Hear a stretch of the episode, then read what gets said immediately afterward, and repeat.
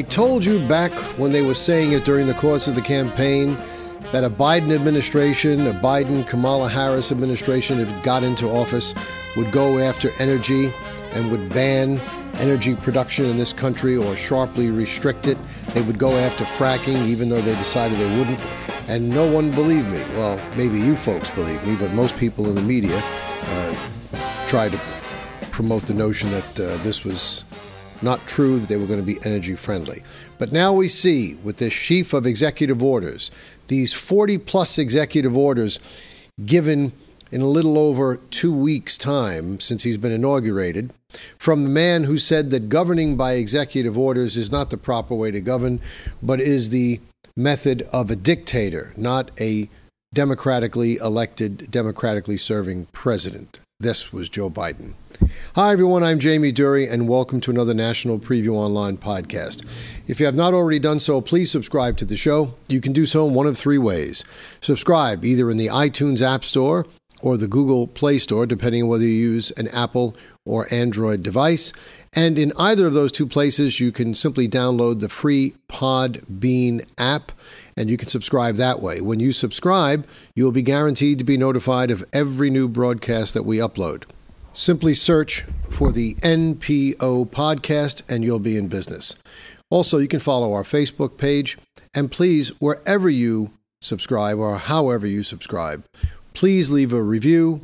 Please leave a few nice comments, even if it's a sentence or two, because the more positive reviews we get, the more easily the show comes up in search results when people go to the Google Play Store or the iTunes App Store or Podbean and search for news commentary of a conservative nature. So we thank you if you would please do that.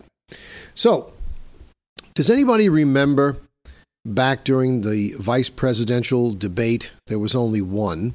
Uh, there usually typically is only one vice presidential debate. The president's uh, presidential candidates usually have three. But the vice presidential debate, which featured uh, then current Vice President Mike Pence against Kamala Harris, covered a variety of topics. One of them was on energy. And Kamala Harris said something which earned her the ire of, uh, of Alejandro Ocasio Cortez, saying that um, she was very critical of Kamala Harris's represent- representation that Joe Biden would not ban the controversial and environmentally controversial at that process of fracking. Now, fracking is a way where we have produced a tremendous amount of energy for this company, and I will get into that in greater detail. But see if these words from then candidate Harris sound familiar to any of you. First of all, I will repeat, and the American people know, that Joe Biden will not ban fracking. That is a fact. Well, apparently it was only a fact for a short period of time because the president, Joe Biden, uh, is doing just that. In this article here from the Epoch Times, which you can read, and it's been quoted in other places. The Biden administration, I'm going to pull some quotes here and read some selective spots from the article. The Biden administration has clamped down hard on energy and oil as part of its climate change agenda, but experts warn that the president's recent actions will have long term impacts on production and the economy. It will also mean more dependence from imports. Now, I've said before Donald Trump, whether you like it or not, made the United States energy dependent for the first time in my lifetime. And I've been around for a while. Uh, apparently, we have not been uh, energy independent since 1957. In case you haven't looked at the calendar lately, it is now 2020. It's over 63 years. It's a long time to be beholding to despots and desert rats in third world countries in the Middle East. President Joe Biden issued a slew of executive orders, including freezing new oil or natural gas leases and drilling permits on federal land, as well as canceling the permit for the Keystone XL pipeline. So, in typical Democratic fashion, they're not specifically saying we will outlaw fracking. They're just going to prevent you from getting access to the land where you would frack. That's kind of a way to do it. It's kind of like a left handed compliment or a left handed way of backslapping you. They're not going to ban the practice outright. We're just not going to allow you to do anything with federal lands, whether it's fracking, whether it's waving a magic wand. We're not giving you a lease to take any oil uh, or gas out of federal lands. We don't care how you do it. Now, I guess they can't ban it in private land. so we'll have to see what happens. During the Obama administration, if you recall, they talked about how American energy production had started to climb. Well, it was through no help from Joe Biden or Barack Obama. All of that growth during the Obama administration took place on private land.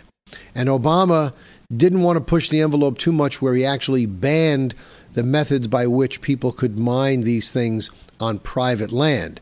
He did what he could do that he thought he could get away with safely, and that was to simply ban the practice or not allow people to lease federal lands to do these things.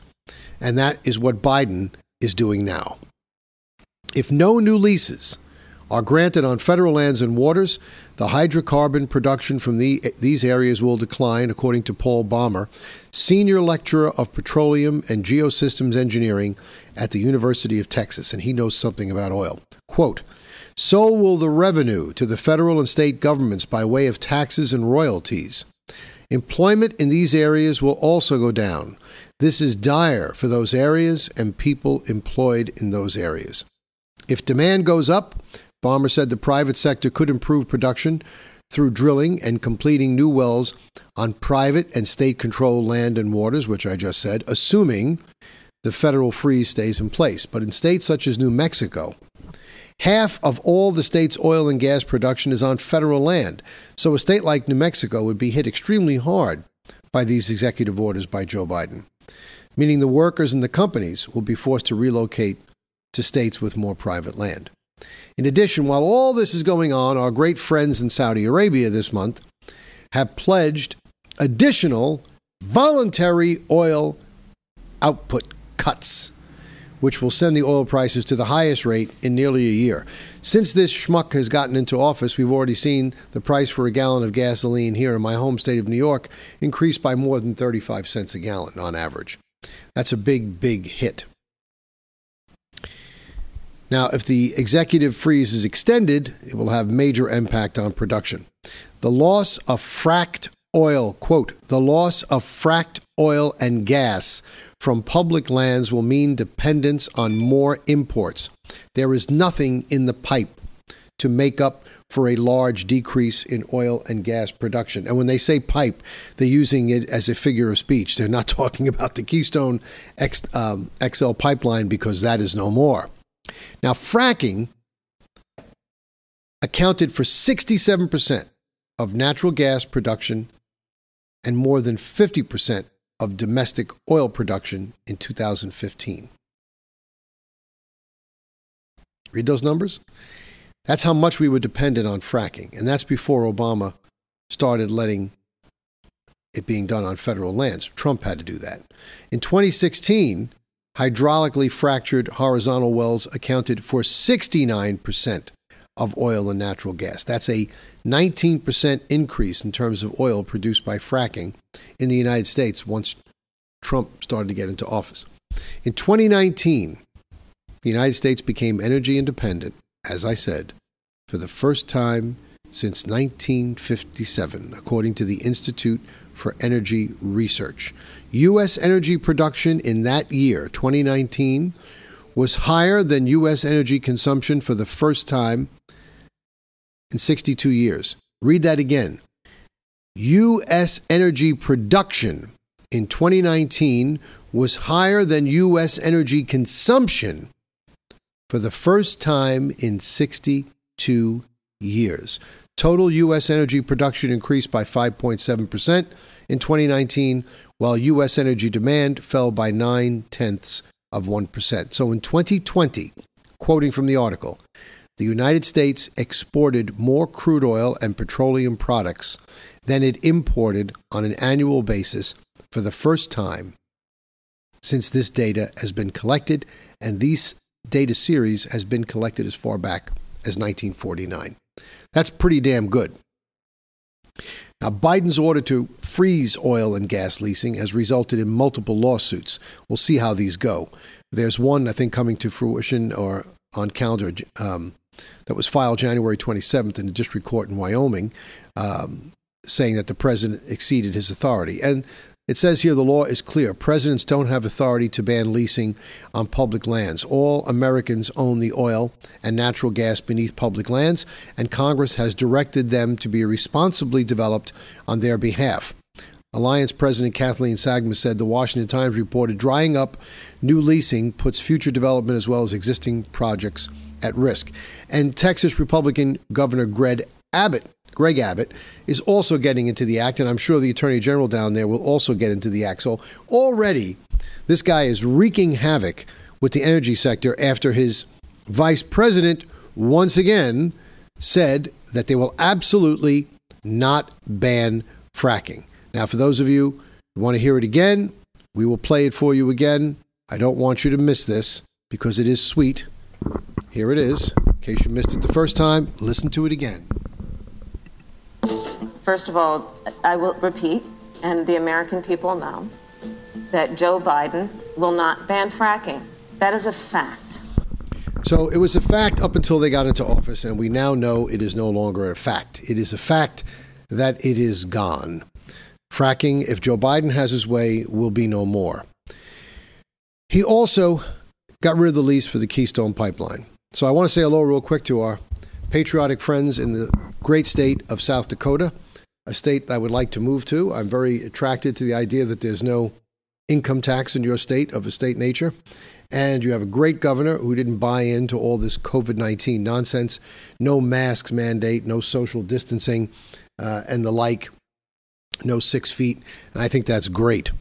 Uh, so I wanted to talk a little bit about the Keystone Pipeline. Now, the Keystone Pipeline, for those of you who don't know, it starts in the province of Alberta, Canada.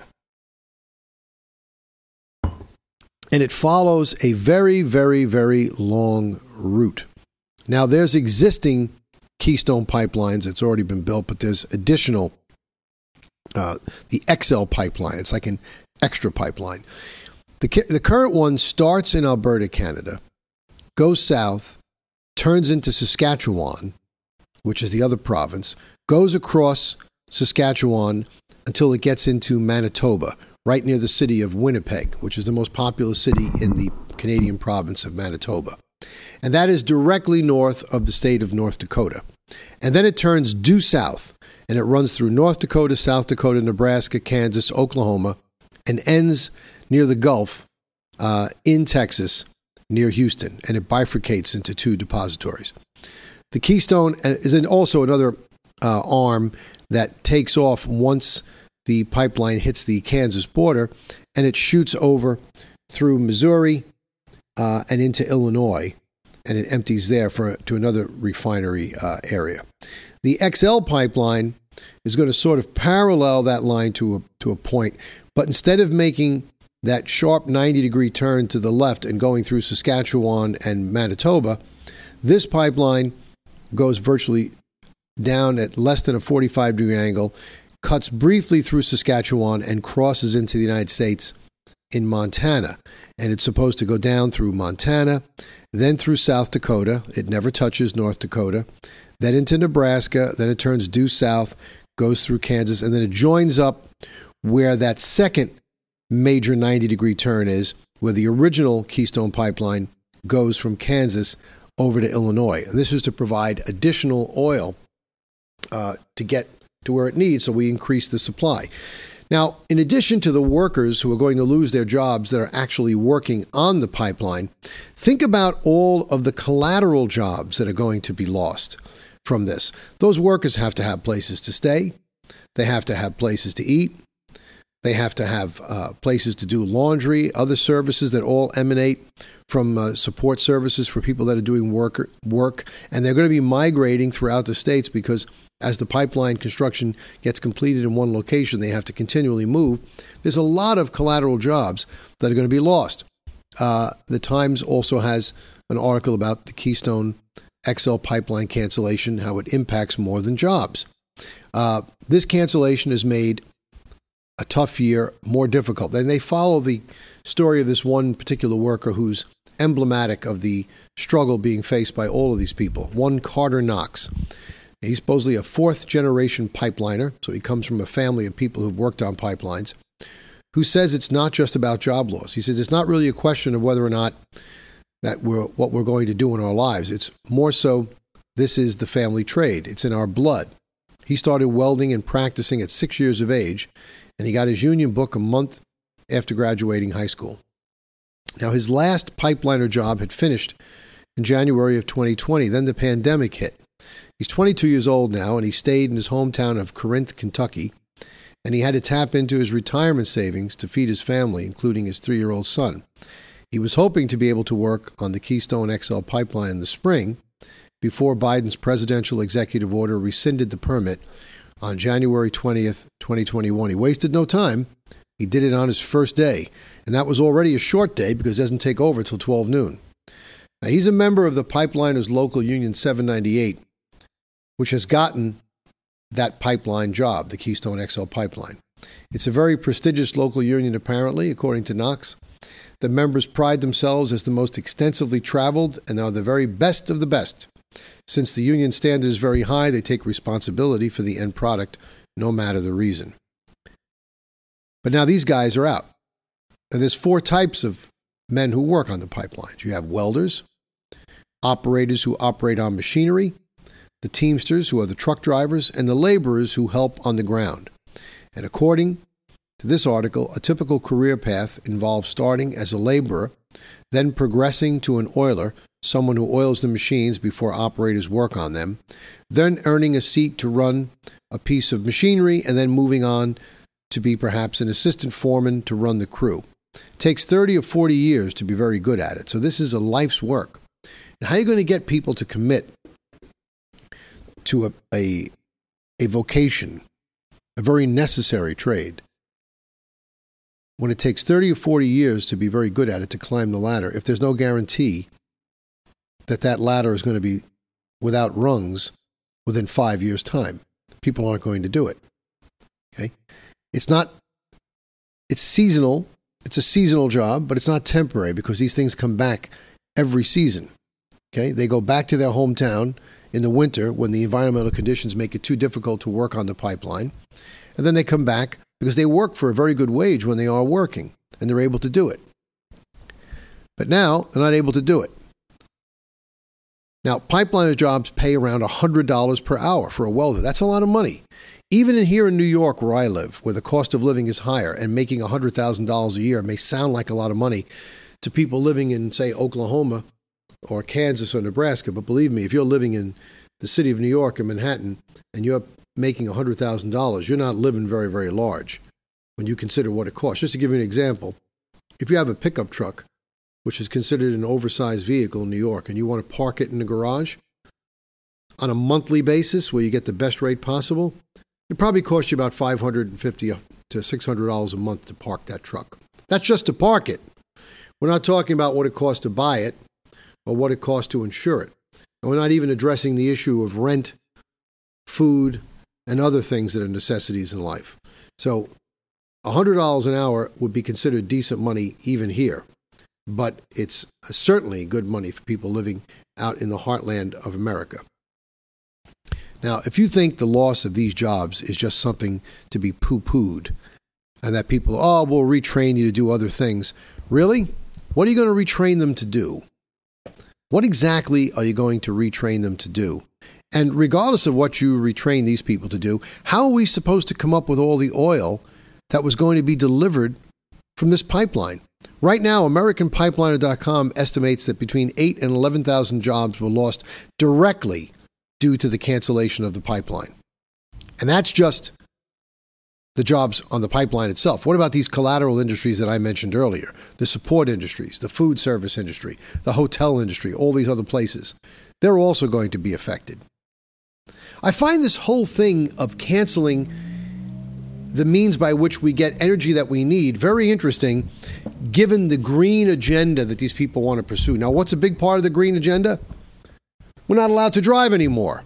They don't want us to drive cars. Well, you can, but they can't burn gasoline or diesel. They have to be electric. And we know electric cars are very clean. They're magic. We just turn them on and they go. Oh, but they have to be charged, don't they? Well, how do you think they make that electricity? You think you just plug in and magically the electricity flows in from the outlet and plugs into your car and charges the battery? No, that electricity has to be generated. And it's generated through power plants. And what fires those power plants? Well, in this country, primarily fossil fuels gas and oil, primarily natural gas and some coal. There may be very few oil plants, but majority is natural gas, and the next most uh, common is coal.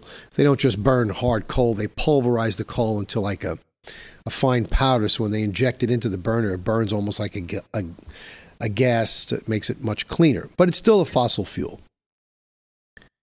Now there is a way to generate electricity with existing technology that would allow for the production of electricity at the same robust level that we have it now that wouldn't cause any CO2 or any greenhouse gases to enter the environment. It's called nuclear energy. And none other than Jimmy Carter, back in the 70s, President of the United States, was a big proponent of nuclear energy because he was a nuclear physicist. It was the one thing that he did know about. And it's funny, this man who was the go to guy by all the media when they want to criticize the current president, they go to the guy who couldn't get anything right when he had the job. Uh, and, but they ne- neglect to ever ask him about this one topic on which he was correct. And the Greens back then, or the anti nukes, the no nukes people, as they were called, they fought tooth and nail. He was a weak president, and we never got the abundance of nuclear power plants that we should have had in this country. Instead, the Canadians, taking advantage of us, built a host of nuclear power plants along their border on the northern part of the United States, border just on the other side, and we get a lot of power from them. So it's okay for us to patronize nuclear power plants as long as they're located in Canada, a few miles from the U.S., but we can't have them here. Now, I know people get bent out of shape of nuclear energy, but if you're really that armored against fossil fuels and you hate oil and gas that much, you should be looking at nuclear energy. In, in the United Kingdom, they take all of the spent fuel rods from their uh, nuclear generated power, and they store them in a 49 by 49 foot room down below ground in one location. You know exactly where it is. You can protect the room. You can limit any dispersion uh, dispersion of radiation. You can keep it locked in with a lead lined room, and you don't know where you know exactly where it is. Once you burn fuels and it goes into the atmosphere, which I'm not against, but I'm just playing uh, devil's advocate here. You have no control over where it goes. It's dispersed throughout the atmosphere. I think the risk is overblown. I think the benefits that we get from fossil fuels and natural gas is an extremely clean fossil fuel. Uh, the byproduct of burning it is just CO2 and water vapor. Uh, CO2 is a naturally occurring gas. I don't call it a poison. I don't think we lose anything by developing these things. And we're certainly employing a lot of Americans.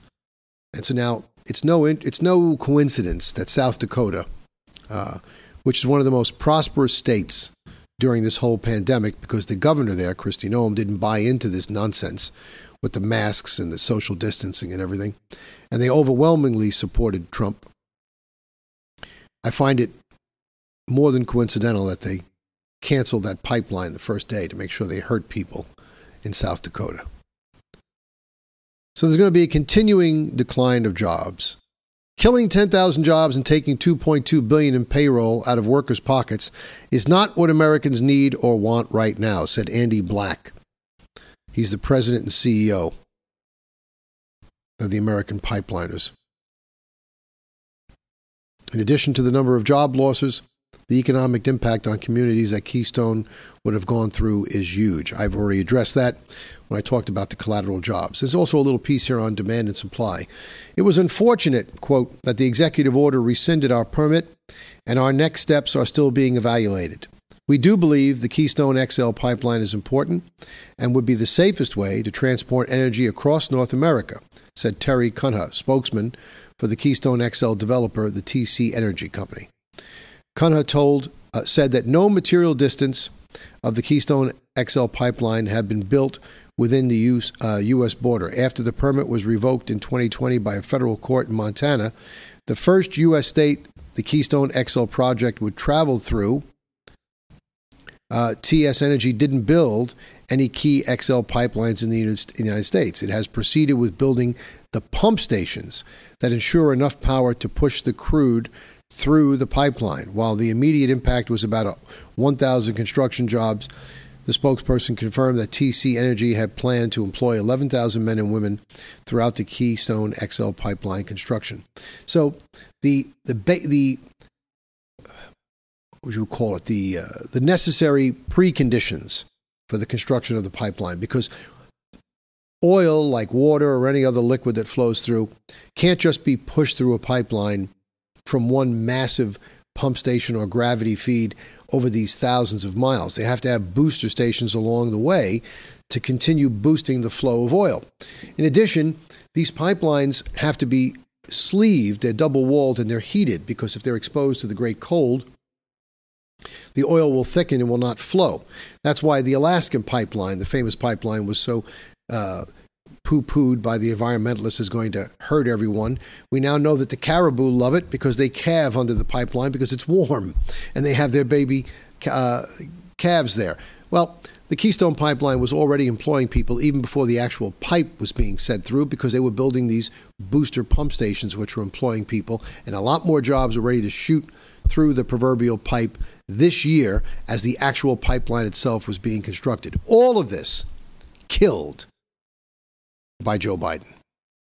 So, to my friends up there in South Dakota and elsewhere who've been affected negatively by this anti energy administration, as they have revealed themselves to be in just the first two weeks, the sympathies of myself and everyone else here at National Preview Online go out to you. We will be continuing to cover this energy issue and other stories concerning the totalitarian manner in which this man seeks to govern by executive order, the very, very methodology that he roundly denounced when others employed it. And we will continue to defend you, your right to earn a living, and provide for your families. Please subscribe and join us regularly. For National Preview Online, I'm Jamie Dury.